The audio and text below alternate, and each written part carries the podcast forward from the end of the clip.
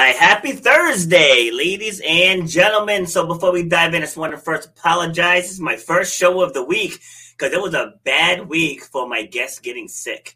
So we didn't have a show Monday, we didn't have a show Tuesday, we didn't have a show Wednesday, and my 11 a.m. Eastern time show today was out sick as well. so this is actually my first show of the week. So I apologize for the delay because I don't want to get on and just randomly talk. So figured we, we will wait for today's guest, and I believe he's going to be worth the wait. But first, this is episode number 208 of Shut Up and Grind with your host, Robert B. Foster. So, again, I usually don't do it at this time, but you know, you gotta make gotta make adjustments when when you find people that you really want to talk to. And so if you're brand new, if you're joining me over on YouTube, please subscribe to the channel. If you're joining me on Facebook, please like and share. And let me share a quick little bit about myself and then we'll get going.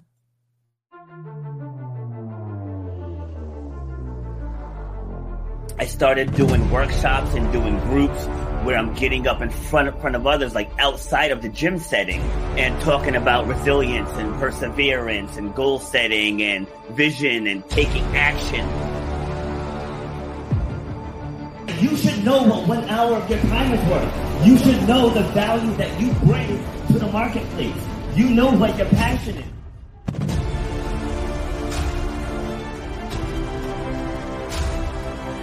starts with clarity of vision. If you don't have the clarity of vision, whatever next thing you get, you're not going to see it through because you don't have the clarity of vision. So the, the point of my pain was being told you will never run or jump again. All that stuff, I was like, you know what? Like, I want to be able to take this even bigger. If you know why you do what you do, you have to know how to charge for what you do. That's how you're going to change your life, and that's how you're going to leave a legacy for your children and your family. You got to know your worth.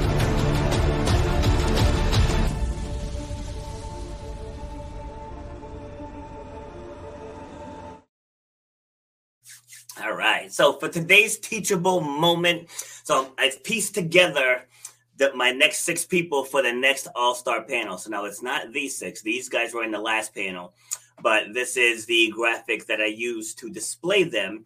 And so that next panel is going to be on February 19th. And it's all about self love and how to love yourself when the world may not love you. Right. So that's going to be a powerful, powerful topic.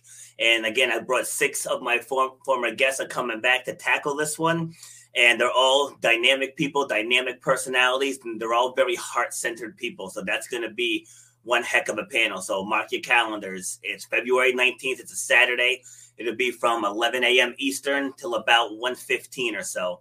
And uh, that definitely, if you struggle in the self-esteem, self-confidence, self-love departments, that's one that's definitely gonna open up your eyes. So all right, so now it's time to bring on my guest. And I got to say, you know, I can sit here and I can read the bio and all that other stuff, but I just want to say he showed up with a Spartan shirt on. That right there tells you everything. So, people who know me, you guys know I'm big into Spartan races. I bring my clients to Spartan races. My kids do them. Like my oldest daughter does them with me. And we can do an entire episode on how Spartan racing translates into everyday life. But for now, we'll just talk about the the intro. You know, so we'll we'll, we'll start the intro talking a little bit about that. But first, welcome Hike to the show. Good morning. Thank you. Good morning, Rob. Uh, it's an honor and a pleasure. Thanks for having me on your show. And uh, you said the first show of the week because of everybody's getting sick. Yeah. Same thing on my team. Everybody got sick back to back to back. So I'll yes. do my best to make sure we have a good first show of the week. Thank you so much for having me.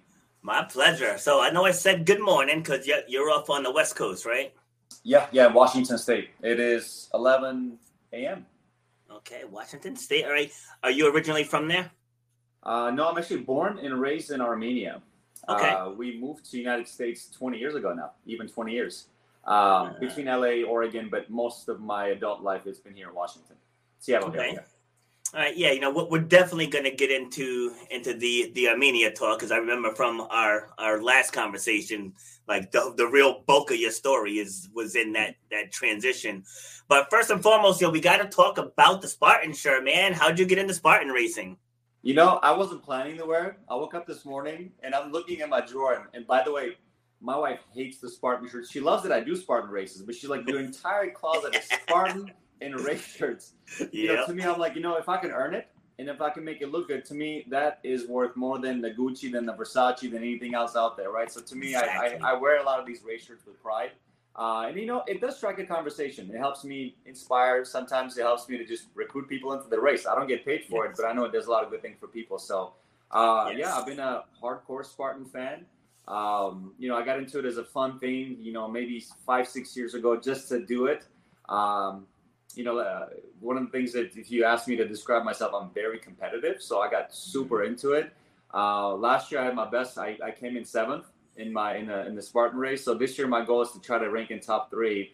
Uh, nice. Uh, one of my goals is to come in in the podium. Um, I didn't think I could, uh, but with a lot of the cardio I've been doing recently, my speed's been picking up. I've been losing a lot of weight, so I'm in a in a weight bracket where I think I might be able to keep up with some of those top guys. So that's the goal this year. So I'm very proud Spartan member here. So and I have like 20 shirts, so I keep on wearing them on ro- on rotation. I love it. It's, yeah, see what people don't realize too is that each one tells a story. Like I'll put, I'll put up a, a, glimpse of my my Spartan walls. Nice. You know, well, just my obstacle race wall. Like I have my Tough Mudder wall. I have a wall of all Spartans, and I have a wall of local races. And it's not so much to say, "Oh wow, look what I did," but it's like yeah. I can look at each medal. And then there's a story that goes into each one. Like I think back to my first Spartan race. Now I had done a couple other ones. I think I did a Warrior Dash. I did a couple local ones. They were kind of easy and so I went into that first Spartan kind of cocky. I was like, I'm gonna, I'm gonna crush this race. And it was very humbling. Like the other races I did, I mean, there were some little hills, and this one was just like steep up, steep down, steep up, steep down. Like every obstacle was like physically taxing. Mm-hmm. So between that and the hills, like it was it was brutal. Like I, I skipped a few obstacles. I, I didn't do all of my burpees and but I, I look back at that medal and like and it's humbling you know because mm-hmm. like some people say if you don't do everything you shouldn't you shouldn't take a medal but it's like i took that medal as a sign of the ass kicking that i took mm-hmm. and the fact that my training needs to go to a different level for me to compete in this race right so, so when you did your first one what was it like for you you know actually my first one was a Tough Mudder i saw okay. your Tough Mudder shirt too Yes. That got me into it. And then one of my friends was like, "You should do Spartan because you can actually compete." I'm like, "Ooh, you said compete." so, mm. so um, the c word. it was, it, you know, uh, it was very humbling. Honestly, you know, Spartan race came to Seattle, and there was two events back to back. It was the Beast and then the Super.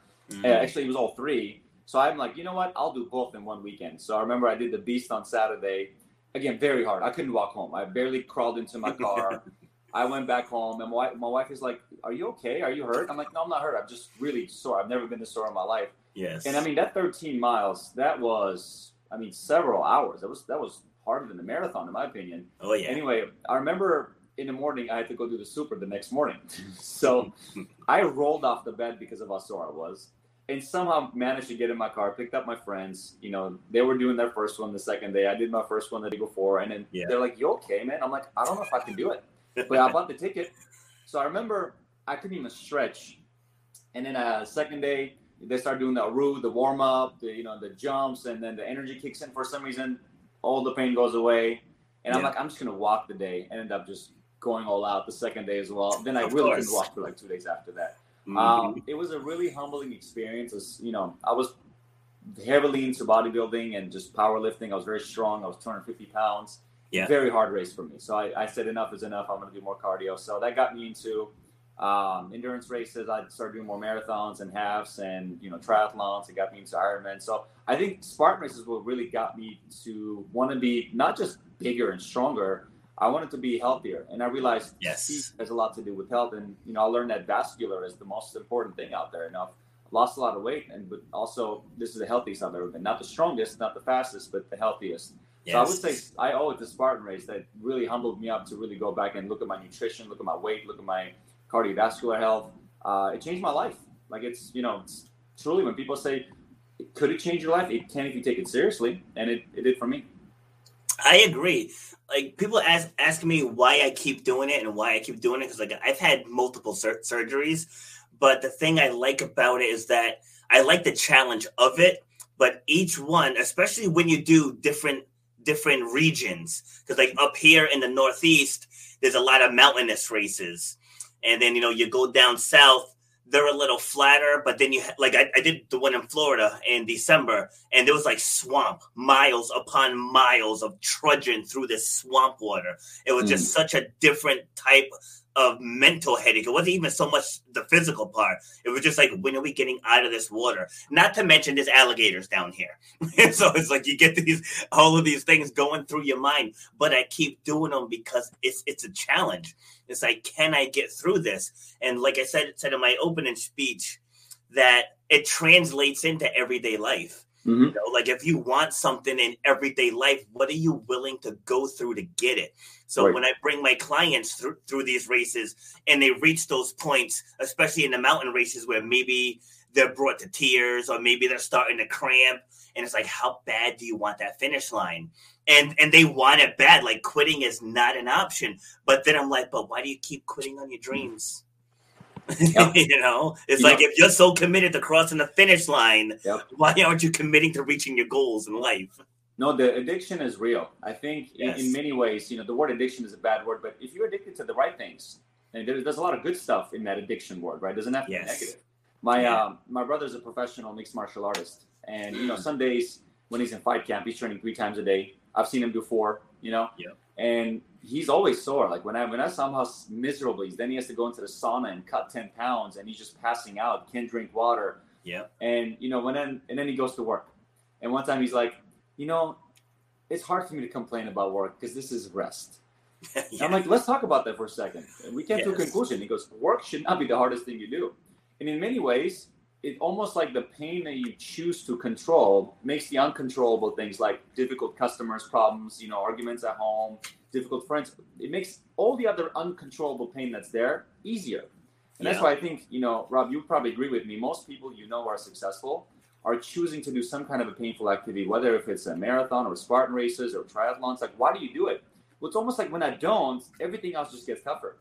Yes. Right? there's, so, there's, a little almost so like this, subconscious, unconscious thing. Like I do it because everything else feels right. Yeah, it's maybe an hour or two of pain, but what is that compared to the next two months worth of joy I had because I accomplished something and I felt good about myself? Yes. See, I, I love that you said work shouldn't be the hardest thing you do all day. I absolutely love that. That's why I was scrambling to write it down while you were talking. I was like, I, I want to remember that that quote because that that's huge. Because for some people, their work that is their identity. It's like this is what I do, and it's it's it's okay if you're within your passion. Like with me, I have no problem. You know, I'm a speaker. I'm a gym owner. I love that stuff. You know, I'm a podcast host. Like I love doing all of these things. So if someone's like, "Hey, there's Rob, Rob, the podcast host," I'm cool with that. You know, because I'm doing something that I feel like I'm called to do. You know, but it's just if you get the people that are just simply working for money, then it's like that's that's not where all your energy should go. It's like like you're missing the bigger picture of why we're here. You know, it's like we're here to help make other people better. That's why we're here. For sure, for sure. I was uh, the other day. I, I, came out of the pool and there was a guy. He's like, "Oh, you know, yeah, you were in the pool for a while." I'm like, "Yeah, yeah, just a couple of races coming up and training. I have to come back later." He's like, "Yeah, I've got three workouts." So I'm like, three? I'm like, "Dang, man, that's that's a lot. What are you training for?" He goes, "I just want to be the best version of myself." I'm like, "Would you agree with the statement?" The more energy you spend, the more you have. Yes. You don't have more energy by saving. He's like, 100%. He goes, whenever I'm doing less, for some reason, I have less to give. Yeah. I'm like, my man, introduce yes. myself, got his name. I'm like, I'll see you back here soon. He's like, I'll see you soon. So it's like weird people when they see each other, like, oh, like, we're on the we're on similar level. I understand, you know. it's, it's very just Love those it. little things sometimes, you know, when you see somebody working hard and then you know, little small talk about what your belief system is, and I truly believe you know, Rob, you're doing a lot of things, right? Between the podcast and gym owner, you're probably busy, right? Very busy. But in, in, all reality, I think people like you cannot function in the day when there's not a lot of things happening. Yeah, right? and, and the less you do, the more anxious you are, right? It's like anxiety kicks in from less. Well, most people think is isn't there supposed to be anxiety from doing a lot? No, I think you find more purpose and ambition, and you feel better about yourself, right? Less anxiety, more positivity, more motivation, more. It's like you're you're a race engine that's made to redline. If you're not redlining, it's almost it's, it's going to break. So you got to keep the RPMs up in order for it to function to its full potential. Yeah. So even in the gym, the the ladies are always saying when they when they work out first thing in the morning, they're energized for the rest of the day. You know, mm-hmm. so like it's it's it's a scientific fact. Like you're because basically you're you're throwing logs into the fire. You know, mm-hmm. so you throw logs into the fire, the fire burns bright, and that's what your body does, whether it's your your energy or your metabolism. Mm-hmm. You know, right first thing in the morning, you're revving it up. You're revving it up to a high capacity, and then you ride that high the rest of the day. Yeah, it's like, it's, like you know, no one's been lazy all day long and stuffing their face with right. junk food and felt good about it at the end of the day. No one has. It's it's it's. I think it's if you had an option to inject yourself with dopamine every morning with a needle, well, that's kind of weird, right? But you can do it yeah. for fitness. Wake up, inject yourself with dopamine, good one hour effort, and then get to work. Yes. Um, I, I did a cycling session this morning. You know, like the rest of my day is going to have a smile on my face. So, and also my team needs it. You know, one thing I noticed in business, Rob, is, um, you know, people like it or not, when you lead an organization, your team is going to admire and look up to you. And you you don't attract what you want, you attract what you are. And often people that follow you become like who you are. So when you're complainful about having a bad team, often it's the answers in the mirror. Yep. Right. So I, re- I realized, you know, I, my team needs me to come into work to make sure I'm in the right state of mind. I need to have the injection of dopamine and you know whatever the happy hormones that my body creates from exercise in the mornings, right? So and also you know telling them how many steps I have for the day, and then they're kind of getting a little jealous and competitive, right? So often I, I get asked to share a lot of best practices for business, and one of the things you know I always brag about is how good of a team I have. Yes. But in, in all reality, you know, if I had a good team member and I had a good hire and I got lucky with them. But I'm a negative person who always talks about news and negativity and how things are mm. bad, how COVID's impacting. That positive, good driven team member that I hired would leave me and find somebody where they're more comfortable. And vice versa. If I attract somebody just like me and I'm negative, they're going to stick around. So I'm going to create a team of negative, complainful, you know, just it's, it's, it's a mess, right? So yeah. often we attract what we are. It's true. They come and they're Birds comfortable around, they stick around.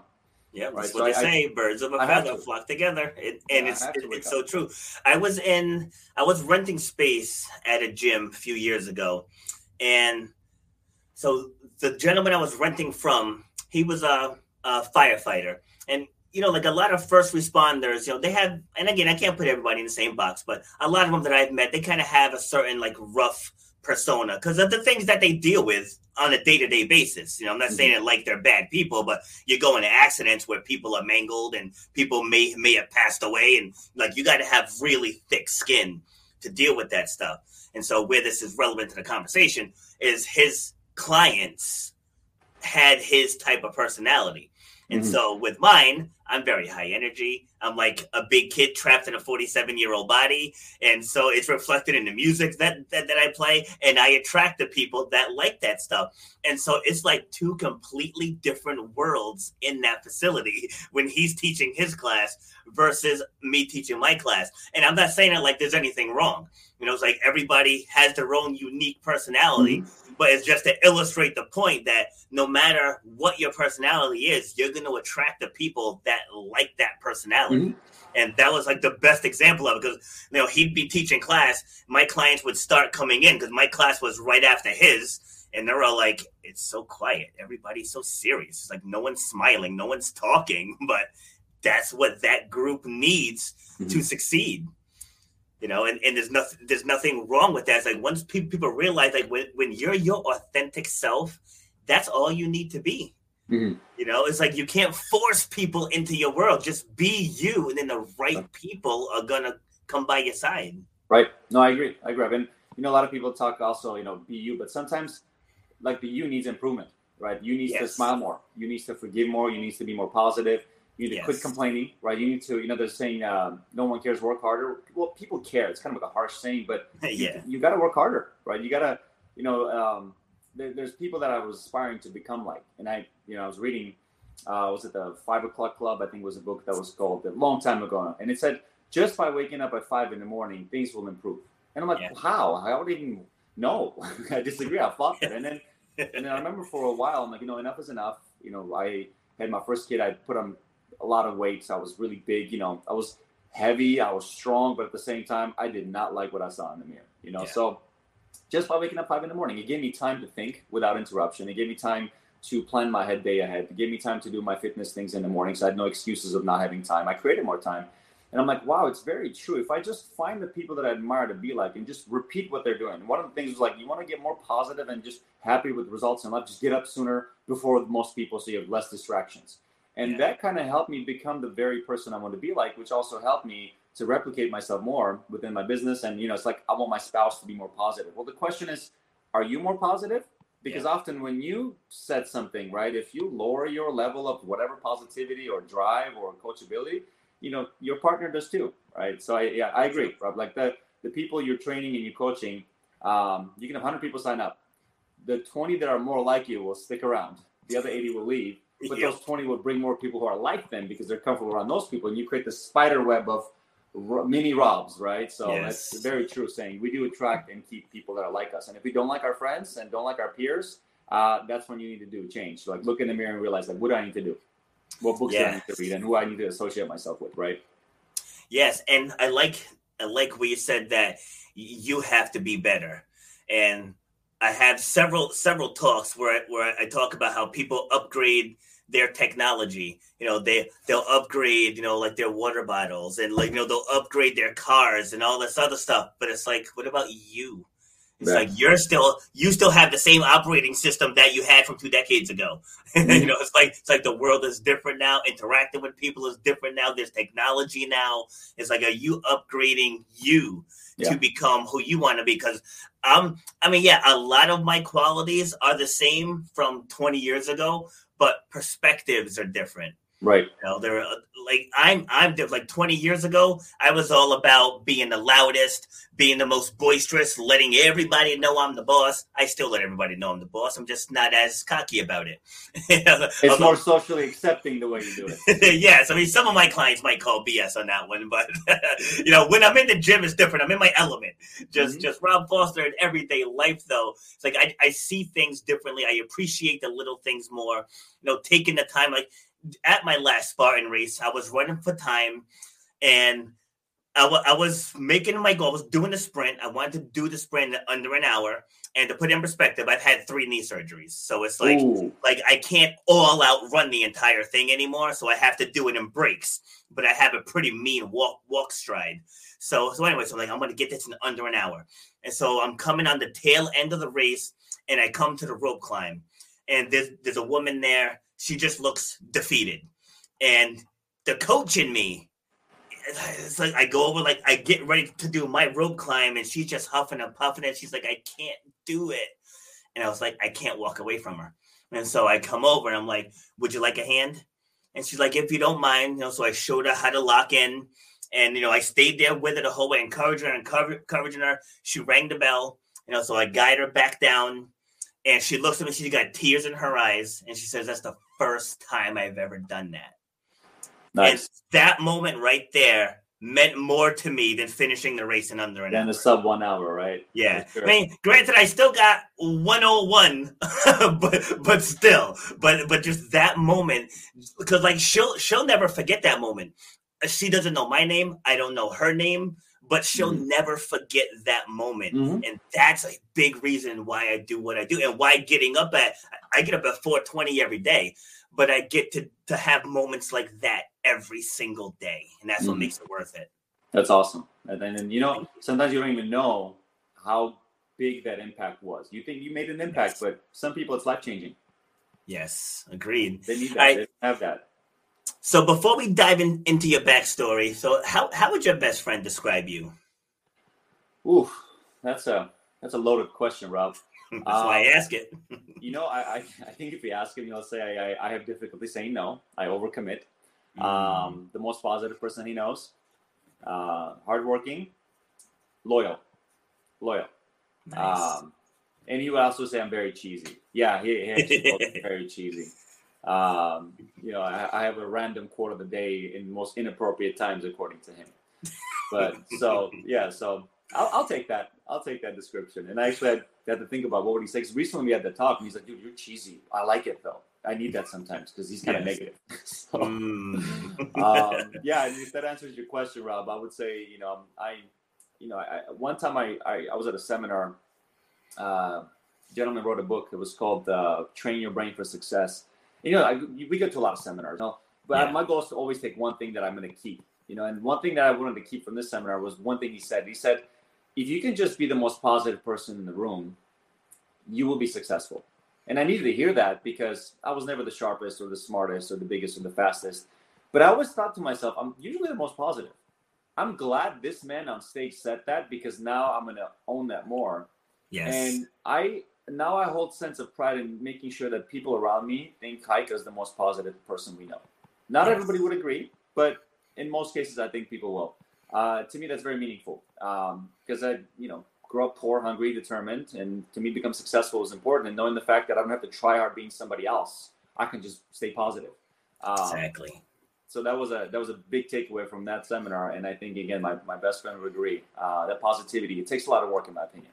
You you can't always be positive, especially when you run a team and I've got you know thousands of customers, and I only hear the bad news. Sometimes I'm like I'm like this you know guy with the fire extinguisher is putting out fires all day long. That's all I yes. do, you know, at work. But you know, my positivity, I think, has been my biggest asset in business and my family, my relationships, and I'm gonna fight hard for it. Love it. Yeah, it's good. I mean, I'm not I'm not one to just push you know, because like I said earlier, we're all different. We all have different personalities. We all process different. Like that's me. I'm that the most positive guy in the room person as well. And um, you know, we pretty much established that the last time you spoke. It's like, you know, we're we're both cut from that same cloth. It's like no matter what's going on in your life, like there's something to be grateful for. And people are like, well, what if you lo- lose a loved one? And I went into the story about losing my father and, you know, us ending care and watching him take his last breath. Like there was so much gratitude in that moment. It's like, but we get so consumed by the other emotions, whether it's sadness, whether it's stress, whether it's anxiety, is we, we lean into those so much. And now that's not to say I never stress or you never stress, because I'm sure you do. I just know that for me, this is what works for me is the sooner I address the source of the stress, the sooner it goes away. You know, it's like like I'm not the type to just sit and swim in it and figure out what's going on and all this other stuff. It's like, all right, how quickly can we make this go away? Mm-hmm. All right, we got to focus. We need to do A, B, C, D. Okay, good. Happy times are back again. Yeah. You know, it's like it's not want to get back to that positivity as quickly as possible. But I also know there are people who thrive on negativity. You know, so it's like, you know, you just have to realize that you're not going to be everyone's cup of tea. Mm-hmm. And, and like that's something that I had to learn because I'm I like to be liked. Mm-hmm. you know, that's just my personality. I'm a Leo. For people who are into the horoscope, Leos love to be liked. And mm. and so once once I realized, like, you know, you're gonna get on stage, you're gonna give a speech, you know, you know, 90% may love it, but there's 10% that might think you suck. it's like, but you can't worry about the 10%. It's like mm. you have to just pour into the 90. Yep. You know, like that's my mentality, and that's how I'm able to stay positive now, even when I might get some not so good feedback. It's like, okay, noted. I'm not going to dismiss your feelings, mm-hmm. but these eight over here were feeling what I'm saying, and they want to take the next step. Right. you know, right. so like I lean in there. So yeah, well, now, Rob, I'm go ahead. Sorry to hear about your loss. And, no, thank you, know, you. My, my religious side says, but what would he want for you? Yes. To be happy right? Yep. So you feeling sorry for yourself and your loss is not gratifying when he's looking at, at you from up above, right? So you you have to move on, right? You have to you have to find your happiness, right? You have to be like, what do they want me to do right now? Okay, you know what? I'm gonna find the positive in this. Yes, yes it's a sad moment. I agree. I've had some friends who lost parents. Uh, I haven't yet. Knock on wood. Um, but I put myself in the shoes and that's gonna be a tough one. But at the same time, what would they want me to do? Yeah, I have to. Do, I have to be tough for them, right? Yes. Um, no, I agree. I, I, I Rob, one thing you mentioned that really stood out to me, you said, you know, the social acceptance. I've always cared too much about what people think about me. And I thought it was yes. something is wrong because people are like, well, you care too much what others might think about you. And I'm, and I'm like, why am I, you know, most people care. And the ones who are like, you don't care, I think something's wrong with you if you don't care. yeah. Like biologically, chemically, something you should care about being accepted. And then um, I, I, came across a podcast. I was listening to a gentleman who's a historian and was breaking down why social acceptance is part of our DNA. He said, if you think about it, we all grew up in villages and you know little colonies and groups, right?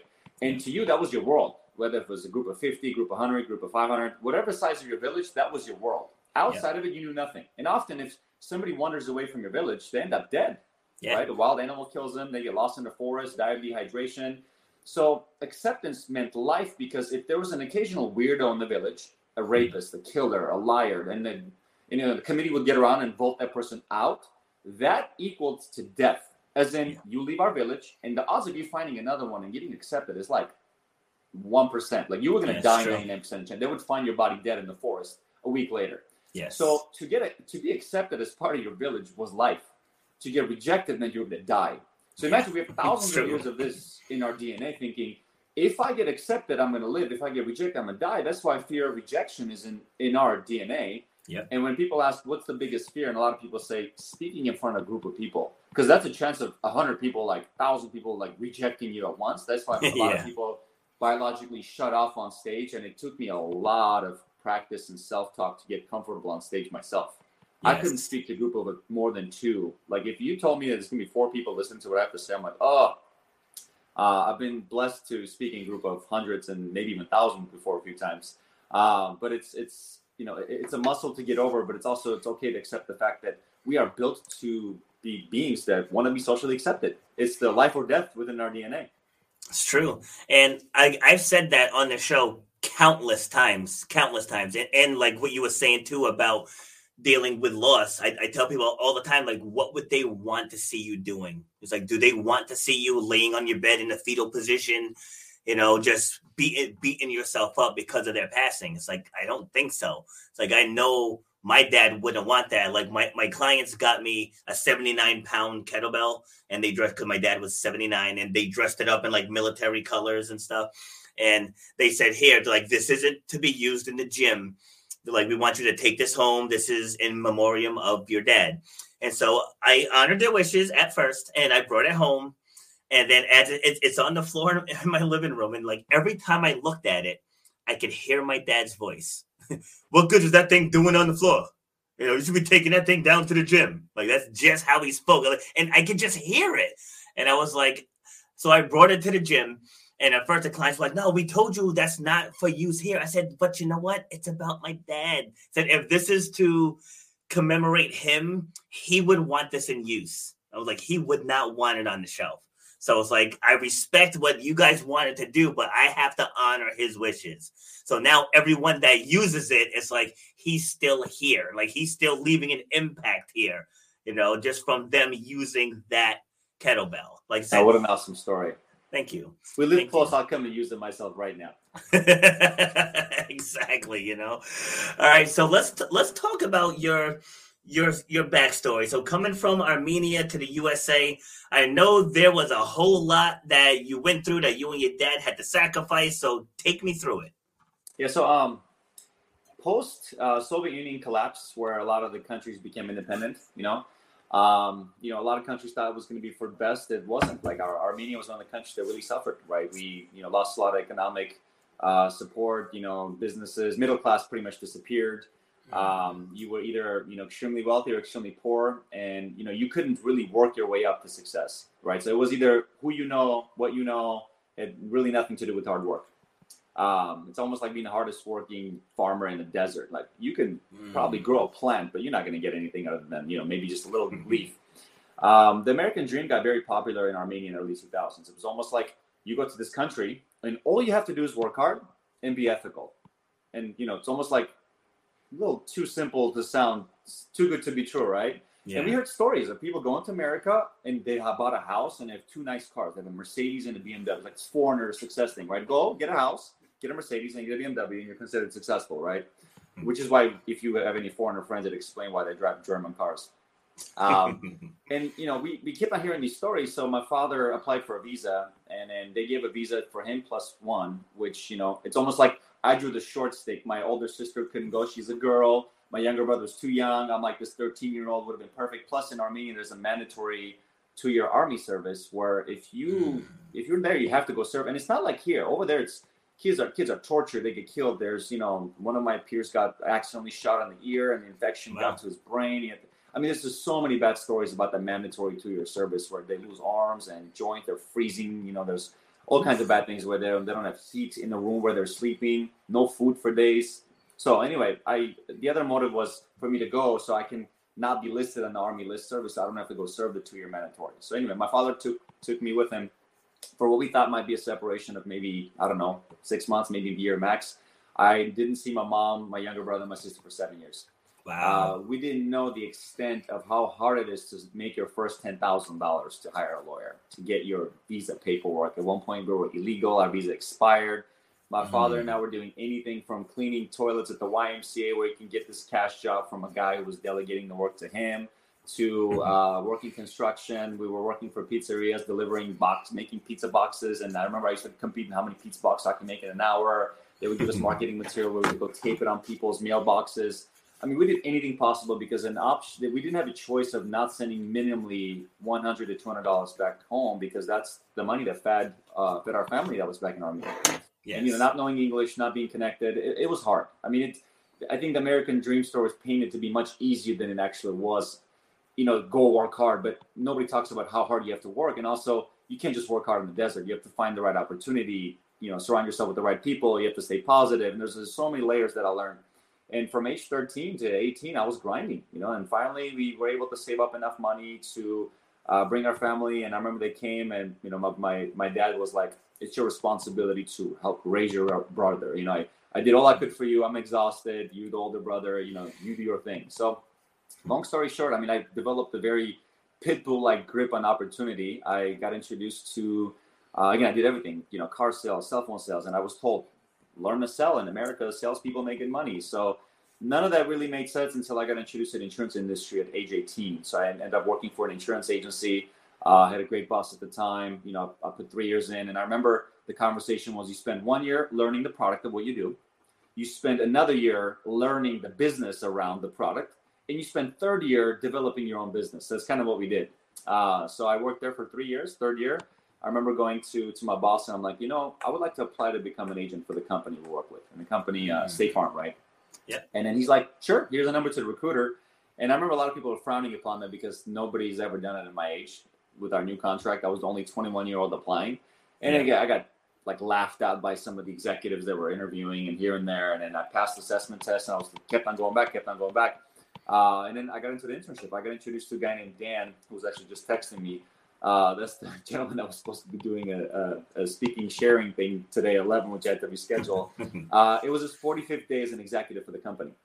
And I remember he's like, you know what? I like you. I'll give you a shot. It's an eight month internship.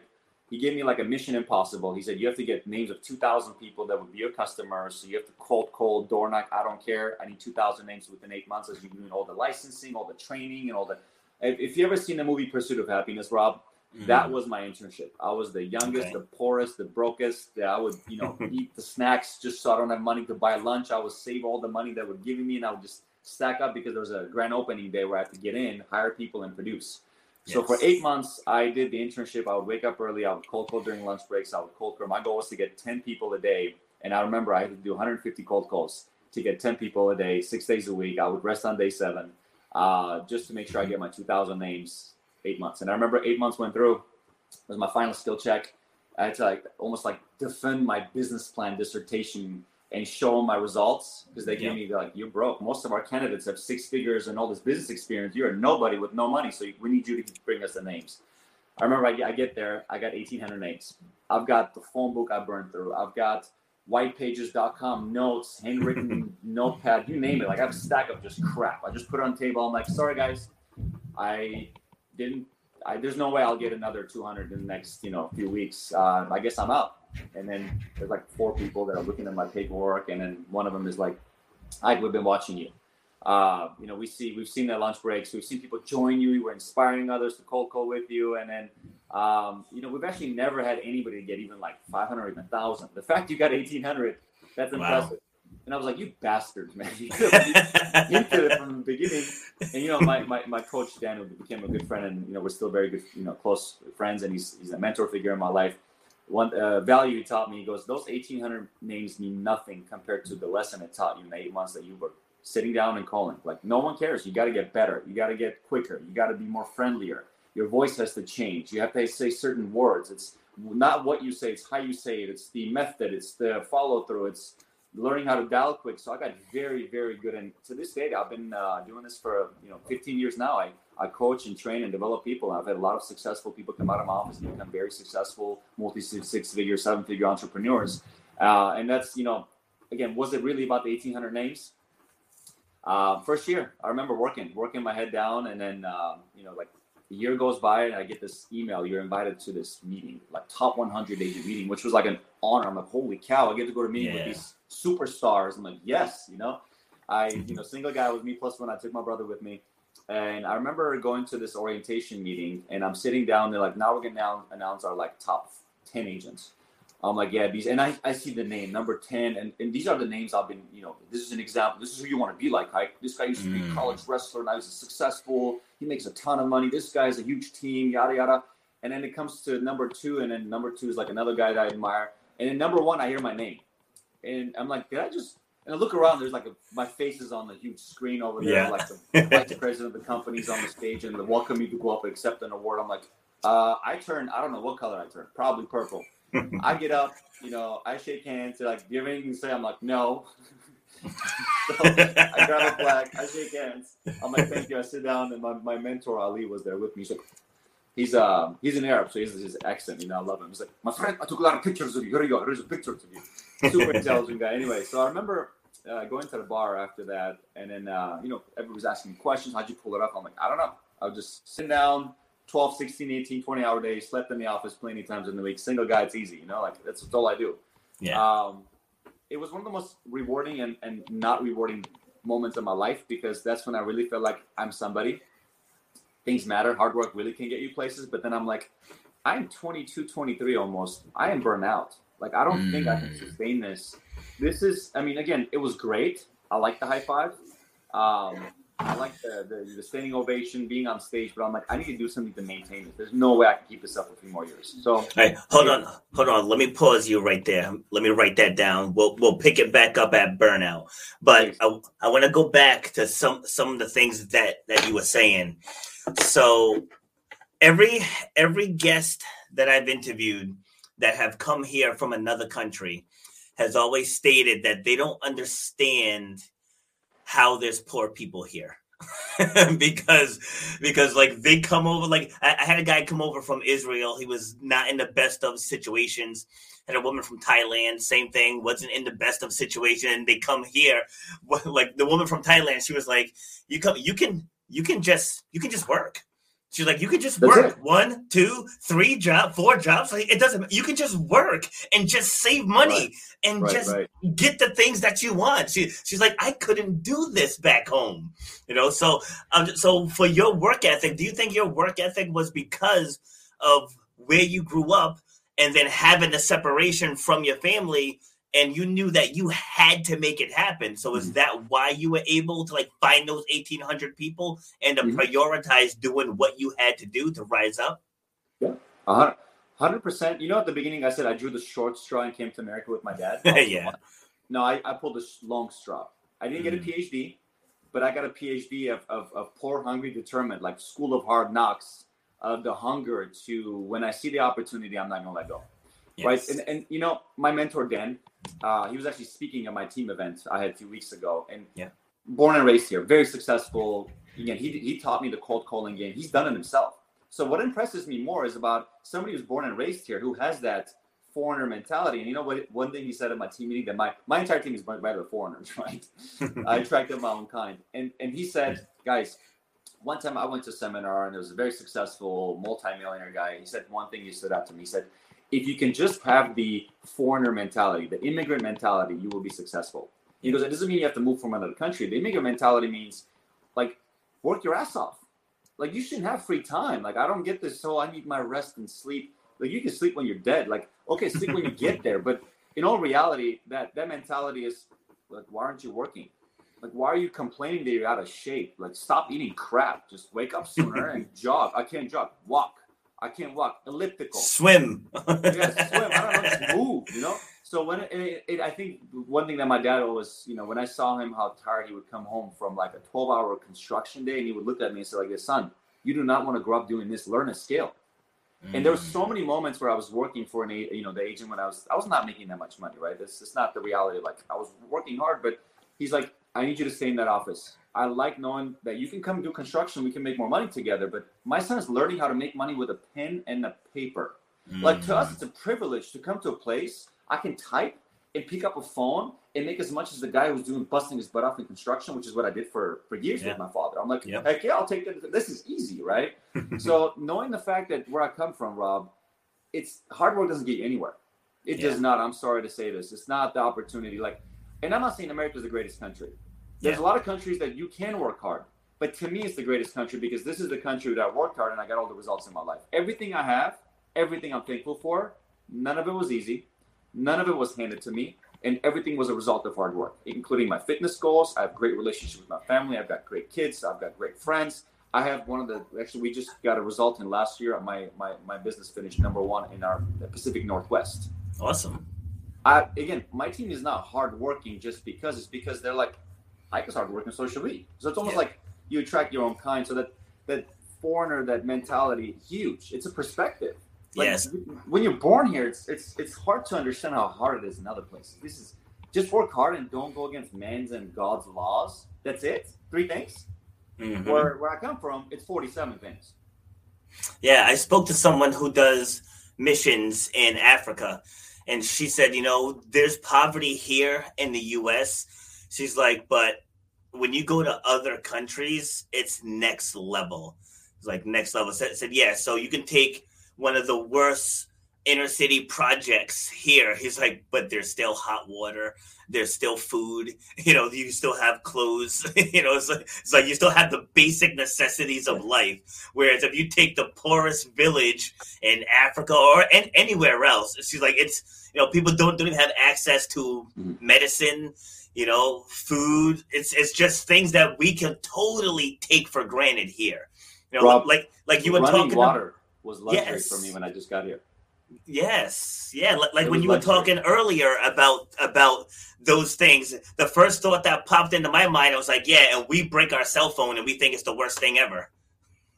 yeah, well, in in, our, in uh, my city, Yerevan, the capital, uh, we had no electricity during the day.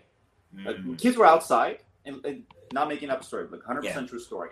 We're playing outside until we can't see each other and every night we'll probably get I don't know it was like five hours or six hours of electricity. We the, uh, the city couldn't afford to provide electricity all day long. Mm-hmm. Again, compared to like some places in Africa, we're like heaven where I'm because we would get electricity at least, you know. Yeah. We didn't have running water. The the pipes didn't have enough pressure. We didn't have a system to pump water into the ten story project buildings I was living in. So the na- people that lived on the first second floor would get water Rest of them had to carry with buckets. There's outside water that was wow. literally. I would, I would carry a lot of. It was cardio, you know. So I would carry water upstairs to my mom, and and I remember mom would prep food to get ready to cook when the electricity would come on at 9 p.m. Wow. 10 p.m. And I remember we're outside, dark as night, and we're playing, we're falling. By the way, better childhood than my kids are having. My kids have everything. They got Xboxes, flat screen TVs in every room. They're yeah. in a very nice neighborhood. Like it seems nice, but I'm like, they're missing out on the greatest job that I had. I, I grew up outside. It was so fun. Like, I, I learned mm. social skills. I learned my immune system's probably better because I kept on eating dirt by falling, you know, playing soccer outside. and we would play, and I remember lights would come on. The entire neighborhood, boop, boop, boop, boop, lights would just boom. And mm. we would look at each other and scream. And literally, this is what we would say lights. And we would just sprint into the house. We'd like run up and turn on the TV for those who had TV, I had this box of TV. I remember barely would work. Would hit it inside with the. Oh yeah, we had and one of those. and we would stick our heads out the window and scream, "Hey, Rambo's on Channel 7. and they're like, "Rambo, no way!" And then one guy's like, "My TV's not working." I'm like, "Come on over." Again, that was the childhood. And again, you put that kid in America, and you just tell him, you just gotta work 12, 14 hour days, make 150 cold calls, have 30 people yell at you, five people might say yes, the other five might not work with you. I'm like, that is simple, but in all reality, uh, depending on the standard, that could be like mission impossible. When I tell some of the people, like newbies come, and I coach a lot of newbies in our business. Like, what would you have to do, like, to pull off the numbers? And you're still 11 years in in your agency. You're still pulling these big numbers. I'm like, well, if I told you, some might get excited. Most would be like, that's way too much. Most would be say it's way too much. Ike, how'd you run a three-hour 11 marathon? You're 205 pounds. Sounds cool, right? 311 at 205 pounds if I told you how painful the 50 mile weeks were, you would yeah. not want to even commit. I've had two people join me, like, oh, I guess it's too much. I'm like, but it looked cool on Facebook when I posted it, right? You want the results, you got to put in the work. Exactly. I, I always say it's an it's an open book test. No, like when people come to me in, in the gym all the time, I'm like, guys, like this isn't rocket science. You have to drink enough water. You have to eat clean 75% of the time. You got to train three to five days a week. You know, like it, it is what it is. It's like you got you got to take take your measurements because you know you want things that you can track. Like it's not all about measurements, not all about weight, but you want things that you can track, and you have to be consistent. It's like if you're constantly looking for the next greatest entertaining thing. Like I tell people all the time, the name of my gym is RBF Fitness, and I always say it's not RBF Entertainment. It's like I'm not here to entertain you. It's like we're not doing theme nights and nothing against the gyms that do that stuff. I'm just all about business when it mm-hmm. comes to when it comes to that stuff. Like if you want to get stronger, we need to do ABC. If you want to run faster, we need to do ABC. It's like, and as long as you do ABC consistently, you will reach your goal. Yeah. Kind, of, kind, of, kind of like you said, 150 calls a day to get those 10 people. You do that consistently. Now you have a team of people and you're running a highly successful business but you were willing to do what was necessary. I, I, think you even said that earlier that you did what was necessary to get the job done. Yeah, yeah. Pain of discipline weighs much less than pain of regret. Yes, discipline is painful, but regret is far, far more painful, and often you can't handle regret. Yes, yeah. it's so true. I mean, regret leads to to so many so many things. Like there was a study I know I mentioned it on their show before. There was a study, someone interviewed 80 people who had terminal illnesses, and their number one things, the number one regret was not pursuing the things that they, they were passionate about. Mm-hmm. You know, and that happens so much, especially here. I mean, I can't speak for, for other countries, but I know it happens here because we're spoiled. Mm-hmm. like we are so, so spoiled yeah. here. And like like I said, you know, we'll we'll break our cell phone or something, and it's like you know, we, we, we need to hibernate for a weekend until we get a brand new phone. Is yes. you know, it's like we're, we're just so spoiled here that we don't we don't we don't allow ourselves to struggle, especially now when everything is so fast. Because mm-hmm. even in my childhood, you know, I, I grew up in the woods, and if I needed to, to know something, I had to get on my bike, and like I would ask my dad, and my dad would be like, "Go look it up." oh, okay. You know, when you're a kid, you're thinking, "Wow, why don't you just tell me?" so, yeah. But like he wanted to instill that that work ethic, so I'd get on mm-hmm. my bike. I'd ride my bike five miles to the nearest library. You go to you go to the library. Remember they had the Dewey Decimal System where you had to like look up the little card and figure out mm-hmm. where where the book is, and um, but but yeah, but I had to put work in to find my answers. Now it's like you text somebody, if they don't text you back in five minutes, your world is over. Yeah, you're pissed. you know, it's like we don't know how to struggle anymore. We want everything yeah. handed to us. And if it's not handed to us, we don't want to be bothered. Right. There isn't enough struggle. I agree. That has a lot yes. to do with motivation and, and just perspective. And you know, the unfortunate and fortunate part about how adaptable we are, we will adapt to pressure. Like tomorrow we become homeless, yeah. we'll adapt. Yes. But the thing is, luxury makes us very entitled. Like again, a little vulnerability right here. Yeah. Rob, I, I am far from like always hungry ambition. I, I, I feel like, you know, when you get there, it's I have to I have to work so hard not to feel entitled. Like mm. we're buying tickets to World Disney for me, my two boys, and my wife. Right? My wife's like, "Should we get first class?" I'm like, "Yeah, might as well." You know, we got the points. You know, yeah. let's enjoy. We've been working hard. And then I'm thinking to myself, I'm like, "Crap, that's four times more expensive." But you know what? Am I being spoiled? Do I deserve it? And I have to like self think to myself on like yeah. the last jog. Like, is that wrong? Should I continuously fly coach to humble myself? But I'm like, you know what? And then again, again self talk. Like, is that bad? But it, at least I think the fact that people can have that is important. You know, I have mm. to remind myself like it's it's you know don't don't get too good for yourself right? Don't yeah. get too good for your business. I've seen a lot of people's businesses fail because they become the ceo they no longer take complaints from customers. They delegate that as well right? Mm. so don't get too good for yourself is a big reality check when you get in there. Yeah. Um, at one Love point that. there's some points in my life where i was like I, I, felt that way. I'm like i'm not taking that complaint. You take it. And then i would mm-hmm. like demotivate my team member like wasn't isn't Ike supposed to have our back you know? So i went uh, right away help back in and then you know lead by example kind of a deal. Yeah. I mean, recently we bought a house uh, very nice house, very nice neighborhood. I'm, um, our neighbor's house is on the water and ours is not. I'm thinking to myself, I could have spent more and been on the water. Oh, he's on the water. I'm like, what is wrong with me, man? Just reality check. You've got friends who don't have a place to stay, and I'm mm. sending money back to Armenia. They can eat food, and I'm here talking about being on the water. What the hell is your problem, dude? You know, the, mm. again, that's that's what success does to you often. Yes. And it, when I can kind of see why you know people might say money's root of all evil. No, no, it actually amplifies who you are, and you have to reality check that it's not making you better than others. You just tend to have a little bit more money, but you're still the same human being. You can God yeah. gave you everything. You, you will take everything away from you, right? So yeah, calm down. So again, I I have a lot of that to myself too. So and I think that's what what has kept me ma- maintenance through achieving success in business, which by far I still have a lot to achieve and a lot to learn and a lot of people to coach and mentor me. Um, yeah. I think fitness, fitness has been one thing that's no matter what, how cool and how fit you are, it's always hard. Yes. Like this morning, I was doing a cycling session and I'm going back to prepping for Ironman uh, that, that cycling session, you, you're passing out. The, the, last interval, it was a four minute interval bar. It was a 175 the entire time. Wow. I'm like, I don't care how fit you are. I'm dying. Like, if I'm mm-hmm. not properly, I'm going to pass out. Right. So, it's so that's true. the reality, like, of doing hard things to bring it back to self to, like, I'm a human. You know, I, I don't care, uh, you know, because it's, it's easy for me. Like, I come to work, go hike as the boss. It, it gets to me sometimes. So, yeah. Want to say that as well. I don't want to come off like things are perfect. No, they're not. no, see, and and you had you had that moment with the plane tickets. I mean, I don't want to talk for you, but it's because you know what it was like to be poor. You know what I mean? So like there are people that don't know what that's like.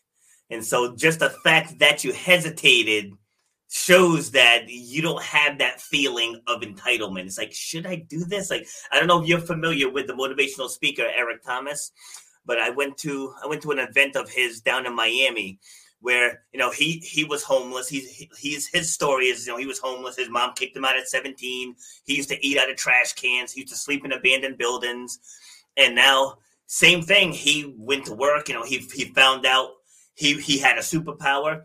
Like he and his business partner they were just doing speak uh, talks around school at michigan state university. And it just one of his videos went viral and now he blew up. He's got a nine figure business now. But wow. you know he put that work in. So he says you know now when i book my wife on first class he's like because she was with me when i had nothing you know she's like we we deserve it. We put the work in. He's like, we give back to the community. He's like, I've helped other people become millionaires. He's mm-hmm. like, I can get on that plane. I can get on first class with a clear conscience because I put the work in. I give back to the community. Now it's my turn. Yeah. And I was like, yeah. I love that description. Like I've never heard it broken down like that yeah. before. I was like, that I'm was amazing. Rob, I'm working on it. I, I still have sense of guilt when I gratify myself and I do a little bit of a luxury. I'm just um, may, maybe I'm, I, I need to a little bit more like deserve. But again, I have this guilty feeling every time yeah. I try to do something like when I buy a nicer car, then I'm like, ah, yeah, mm. I don't know, mm. but I can afford it. So I'm like, I worked hard for it. But I'm like, did I really work hard? Maybe I should work harder. You know, so, so that guilt is. I think it's more of a post-traumatic stress disorder of being a lonely child mm. in America for seven years with just dad missing mom, brother, and sister. So yeah. I have a lot of I think demons within me that I'm fighting. Uh, but yeah. again, it's more of a blessing than a curse because I'm choosing to put that to work versus blaming and saying, "Oh, I was separated. I'm a victim. This yes. was hard on me. I got bullied. I got I got jumped by kids because I couldn't speak English." I mean, again, all that stuff I think has been part of my PhD, my yeah, my my degree, School of Hard Knocks, four hundred determined degree that I I am so proud of that I don't have anywhere to display. so it's so true because I have that same that same PhD. Just traveled traveled the country you know, went to seminars, went to masterminds, you know, hi- hired several business coaches from different different areas of things that I needed to learn, and then just doing it, just getting out there and do it. Whenever people come and say, "Rob, I want to st- start a podcast. What's what's your advice?" Just take out your camera and just record the first episode.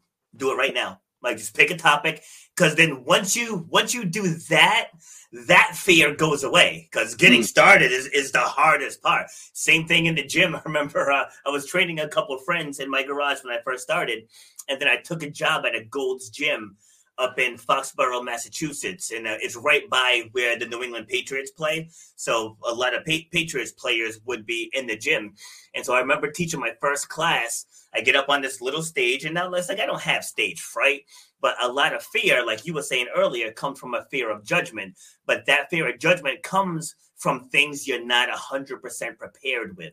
So it's like I knew I knew how to train people, I knew how to train athletes, and like I was just freshly certified. And so here I am, I'm up on this little stage, and then 28 people come in the room. And I was like, Crap.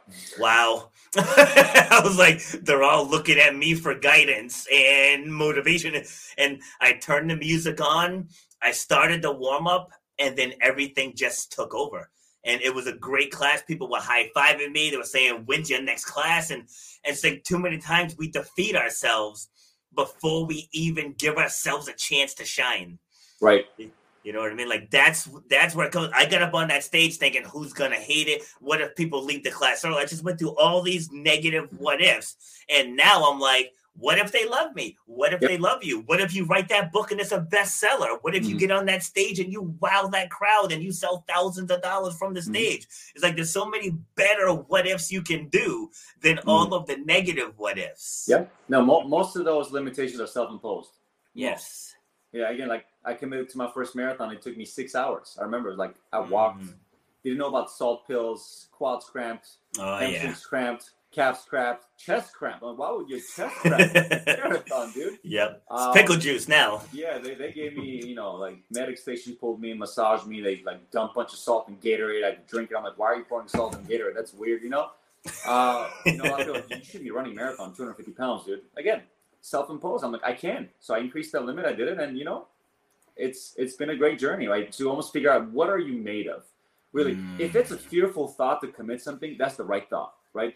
The journey, yes. if it's if it's difficult, if it's easy, you're on the wrong path. If it's difficult, if you're struggling, if it's you know the you know there's a saying, um, some of the best lessons in life are a uh, a black eye, empty pockets, and a broken heart. It's very true. Yeah. We're avoiding a lot of those things. That's the problem. I think a lot of people are choosing the soft side. And again, that's one thing I, I think in in America, I'm, I'm, I'm, I'm an American Armenian, right? So I'm, I'm realizing uh, there's so much comfort that it's so easy to have. Like you just click a button on your phone and you press the button on remote control, you call DoorDash, whatever. Like it's just, yeah. it's very, it's the country has made it to be very comfortable, very comfortable. I think that's why obesity rates so high. That's why you know heart attacks are so high, divorce rates so high uh, it's easier to leave a problem. It's easier to divorce than fix it, right? Sometimes because yep. it's a it's an instant gratification, and I think it's that true. ease has disabled a lot of people. There's too much ease, too much. Uh, we're avoiding difficulty, unfortunately. See, and it goes back to what you said earlier too about your first Spartan Beast, how it was rough you couldn't walk, you know, your whole body was hurting. And I told you with mine, same thing. I went into a khaki by mile one. I was already humbled.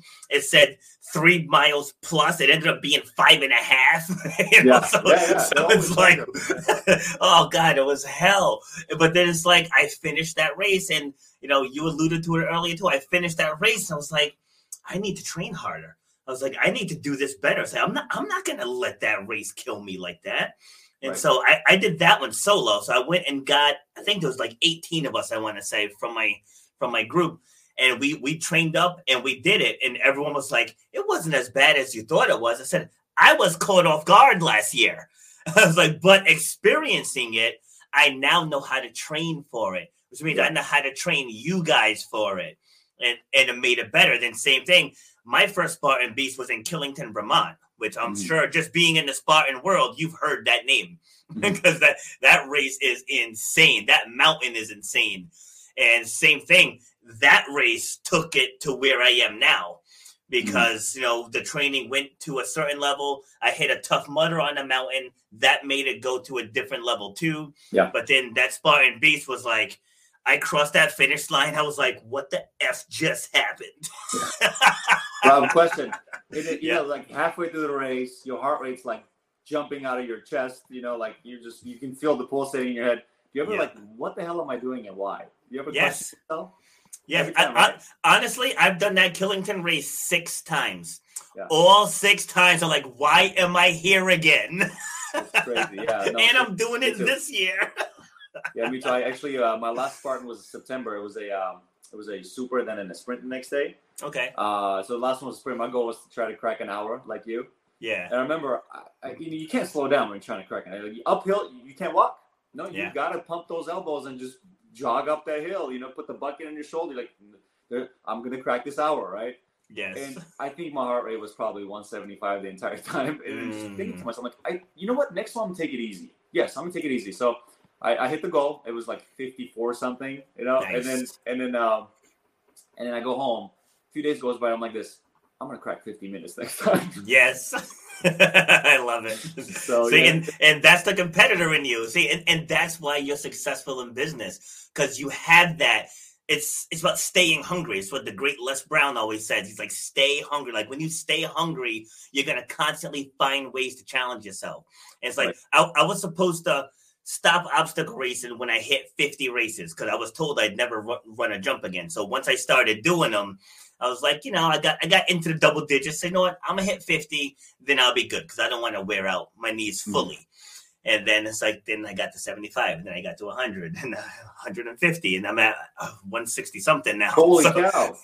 yes, yeah, so it's like it just keeps going. I have about 20 or so on the books for this year, and uh, I it, like I said, I just I just love the thrill of it. The ones I do with my clients, I do it more so for them, help them overcome their fears, help them push through the mountain climbs and all that. But then eh, there's a few of them where I'm like, all right, guys, this one I'm going solo. That's because I have to know what I'm still capable of as well.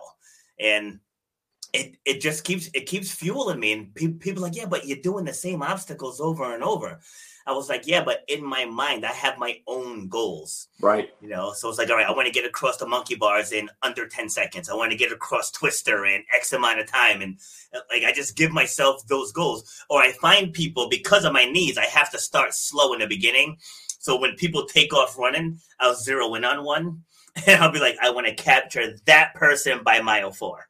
and, and I just, just get, get to work and get it done but that's what moves me. So it's like I always encourage people. It's like what moves you, right? it's like like what moves me. That doesn't have to move you, but what mm-hmm. moves you. So like, what's the best way to get you through this? Like, you want to be a good example for your child? Do you want to prove to your husband or your wife that you can do it? It's like, what is it? But but then you have to take that and actually run with it. Right, and stop trying to be reasonable with your goals.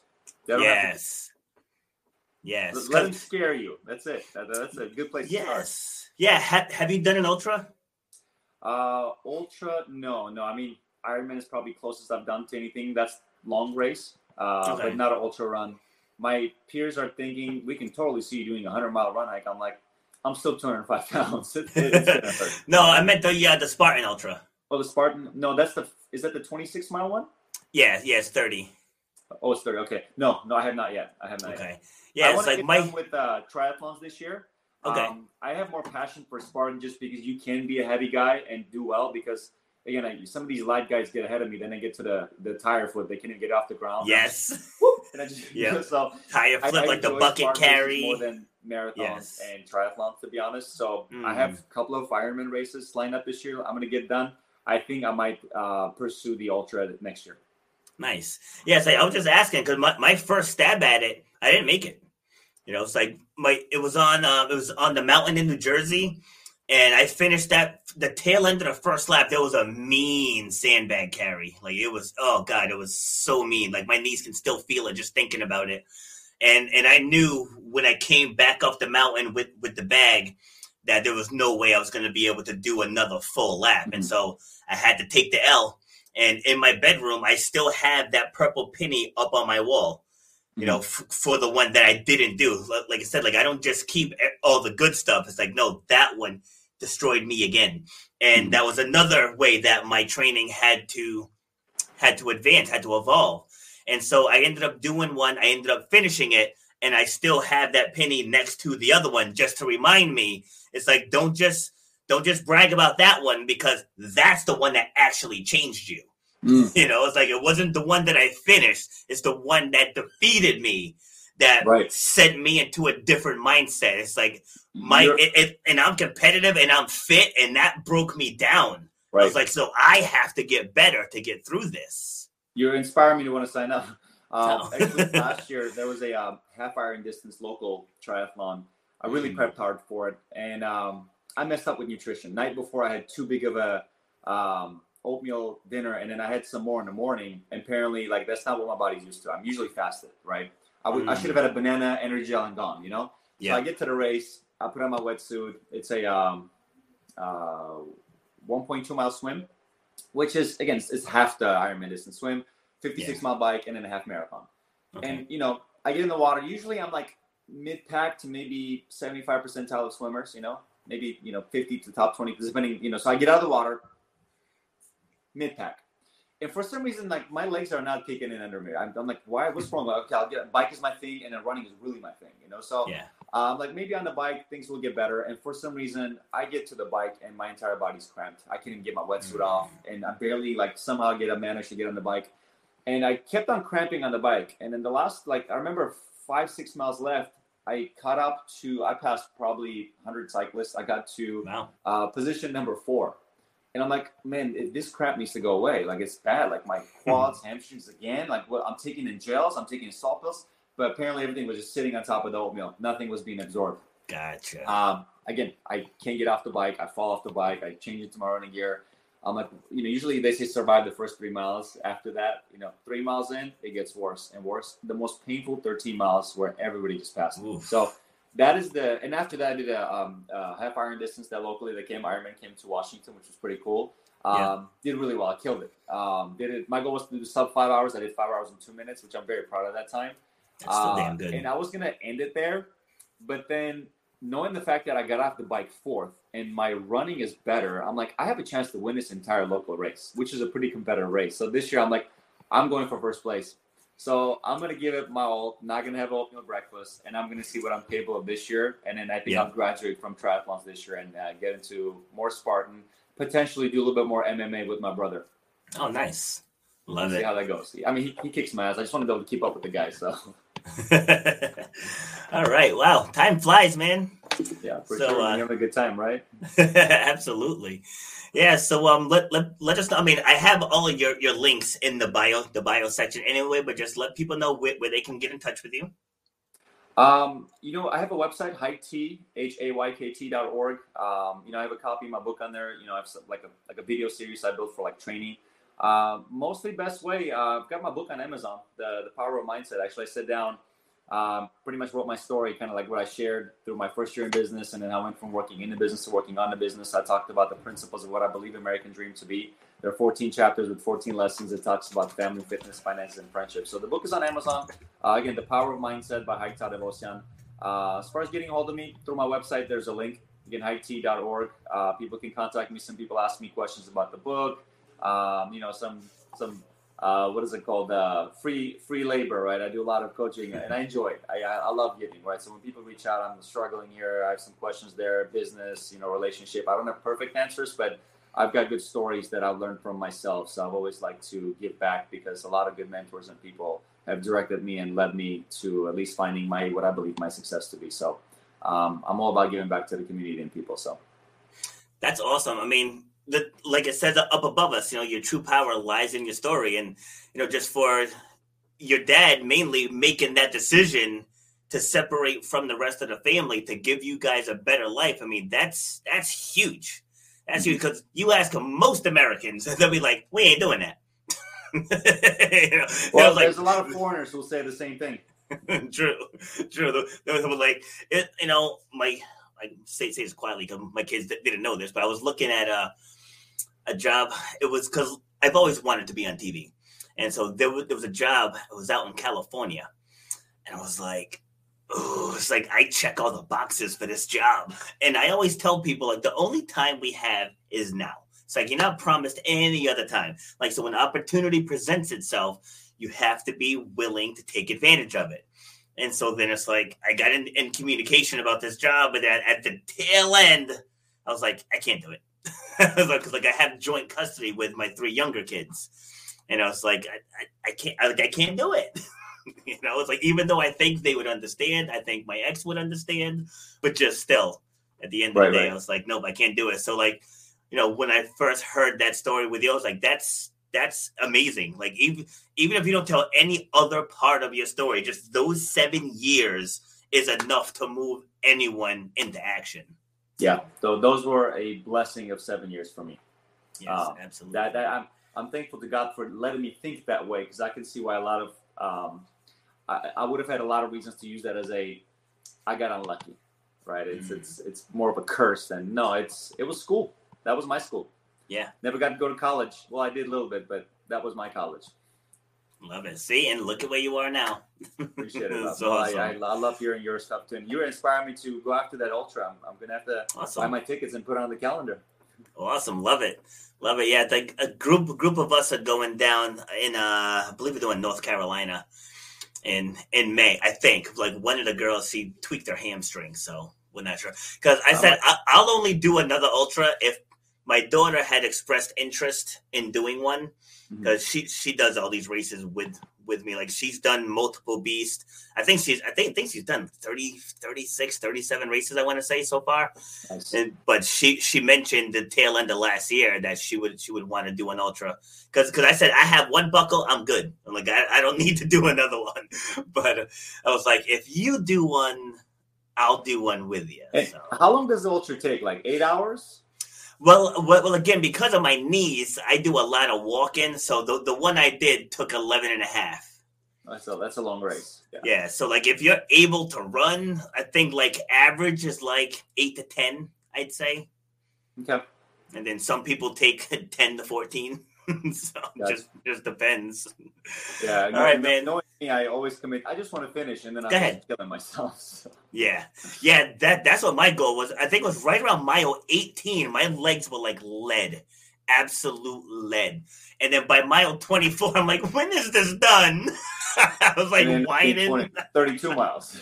yeah, yeah. Like my son, what uh, I have twin boys. One of them actually had an appendix rupture. So he was in the hospital during this time. And I remember talking to him and I was like, but I was like, there's, there's really not much I can do for you here. I was like, so would you be mad at me if I went to go run that race? Like, but we could FaceTime every single day, multiple time times a day. I was like, but I want to do that race in your honor, you know. And he and he was like, yeah, Dad, go go go do it. He's like, because he, he he knows I've been training for it and stuff too. Mm-hmm. I went out, I bought a big old treadmill that inclines to practice on the hills and all that, and, and like he knew I was putting all the work in. He's like, yeah, he's like, like I'm I'm good. He's like, I'm good. Yeah. So even in the middle of the race, I actually stopped and I called him. It was right around that time where my legs were let. I was like, Bud, how you doing? He's like, I'm doing good. He's like, How are you doing? I'm like, I'm dying. like I'm in hell right now. I was like, but hearing your voice gives me the power to keep going. Yeah. You know, so no, it's like, go, dad, go, go, crush it. That's prime example of when parents are like, I want my kids to do this and be that and be positive and get good grades. Well, the question is, what the, the your first mentor is your mom and dad. Yeah. What are they doing? Yeah. That's your like by default. That's your first mentor, right? What, what are your mentors doing? Yeah, it's true. It's so you, it's man. so true. Good for yeah, you. I love that. See, and that came from my dad. From my dad. I remember um, in his 60s, I want to say, he had he had, he had a mild heart attack. And so again, and it was on I believe it was a Tough Mudder weekend, I want to say. And so I remember talking to my mom and I get my dad on the phone and I was like, I think I'm, I'm going to cancel my my race and I'm going to come up to, to the hospital. He's like, don't you come to this hospital. He's like, he's like, don't you let this stop you from completing your your goal. And I was like, are you sure? I was like, what what if something happens to you? He's like, if I die, what are you gonna do? I was like, fair enough. so he's like, go, go do your race. He's like, don't worry about me. And I was like, okay. You know, yeah, so like that sounds like he's the one that put of, that um, in. A lot of your uh, father's values were passed down to you. Yeah, yeah. I mean, I'm one of seven, and he was he was always there for all of our stuff. You know, like we were all athletes. And so he was at the basketball games, the field hockey games, track, soccer, baseball, like you you name it. He was he was just always there, and he was just always us first, us first, us 1st mm-hmm. But he also always led by example. You know, like mm-hmm. he was always like the shut shut up and grind mentality came from him. Mm-hmm. It was like I like I, I never saw this dude throw in a towel on anything. No, like he was an engineer. He was constantly building stuff, and if mm-hmm. he wanted something a certain way, he figured out a way to get it done. Like he just just did. And so same thing w- with us. The way he pushed all of us, it was just always focus on the goal. Don't worry about about your competition. He's like worried about the goals. Like if you focus on the fundamentals, doesn't matter what your competition does. I was like, okay, know, like, but we just had just constant lessons like that. You know, like he taught us to don't make excuses. You know, yeah, people might look at the color of your skin. He's like, help mm-hmm. help them see past it. He's like, you know, you just focus on the task at hand. Like mm-hmm. you do that, nothing in life will stop you. Yeah, I love that. There was a I saw a picture, you know, like when you ask your children, like first grader, go to school, and then you have to like pre-fill the blank. And what there was a question. My father is, mm. and then and then and then the, some kid wrote down, my father, and then crossed off the is and says always makes time. You know, so uh, I'm like, man, it. I would love my child to write that. You know, and I felt mm. pretty good the last, you know, six months. I've been, you know, we opened up another location. It's been you know, a lot more time. I've been studying for this investments exam, and we moved. So, um, and the principle I talk about in my book, Rob, is I talk about the four pillars, right? I talk about family, fitness, finance, and friendship, and I talk about how there's no balance, there's no order. It's always like this, right? But the key yes. is like focus on the next pillar. I used to think there was an order, right? Because I talked about how I achieved mine, and then I went back and rewrote the entire book because I'm like, when you write, if things make more sense, there's definitely no order. Like right now, I'm prioritizing like moving forward for the next quarter. Family is number one. See, and speaking of family, give me a hug. Oh. my my kids are leaving. Bye. Hello, how are you? Um, He's saying hi.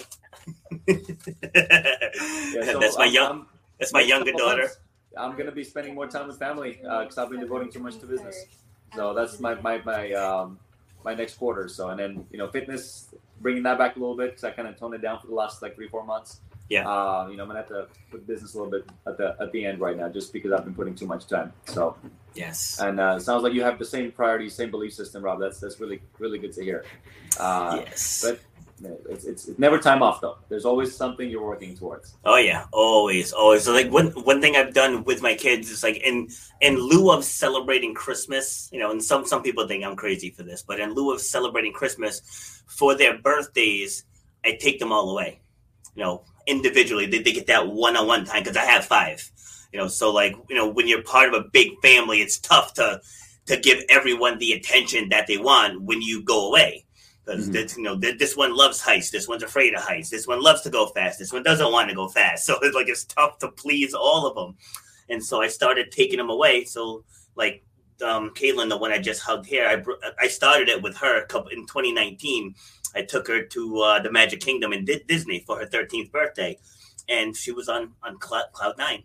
You know, because it was just the two of us, and so mm-hmm. she got all of the attention. That's awesome. Then I brought my older daughter to Hershey Park in Pennsylvania.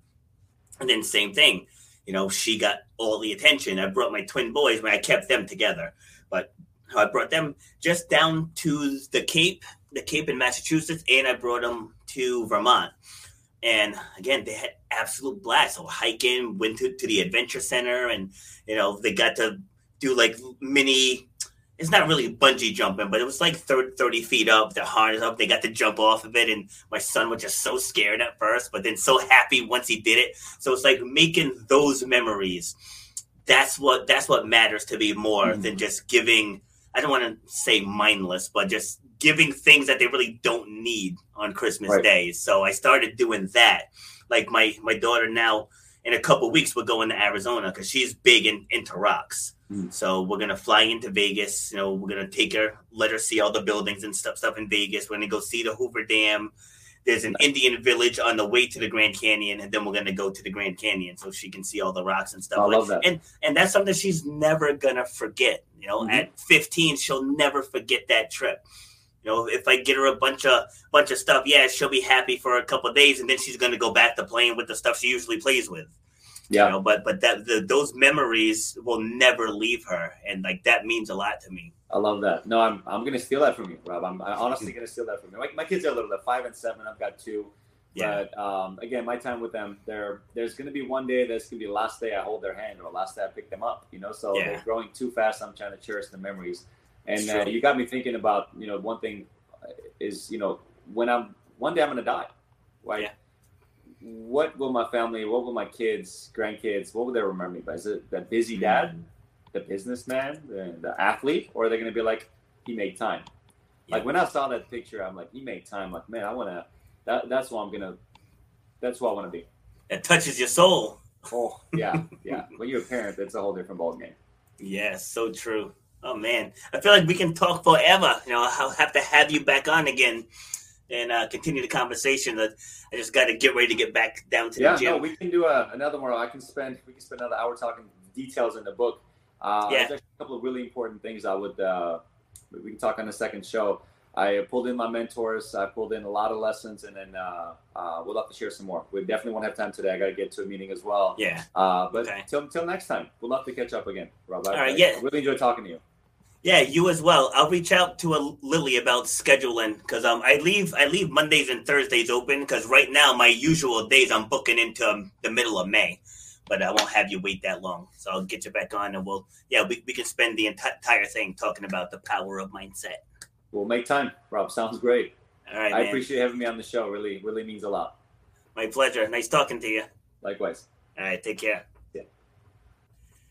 All right, so that was Hayk. This was an awesome show. I knew it was going to be. He's one of the few that I actually spoke to before the show, because usually I meet people five minutes before the show airs. But um, I knew this was going to be a solid conversation, and so we're definitely going to get him back on. Going to get him on one of the All Star panels as well. And so hope you got a lot out of this. If you tuned in later, make sure you go back and listen to the whole thing. Until next time, shut up and grind. You've been listening to Shut Up and Grind. We hope you've gotten some useful and practical information from this show. Robert has over 20 years experience pouring his knowledge and expertise at many events in the service and fitness industry, as well as secondary schools and universities. He has a true passion for helping others break through the barriers that are holding them back. To book Robert B. Foster to speak or to reach out, go to robertbfoster.com. Till next time, shut up and grind.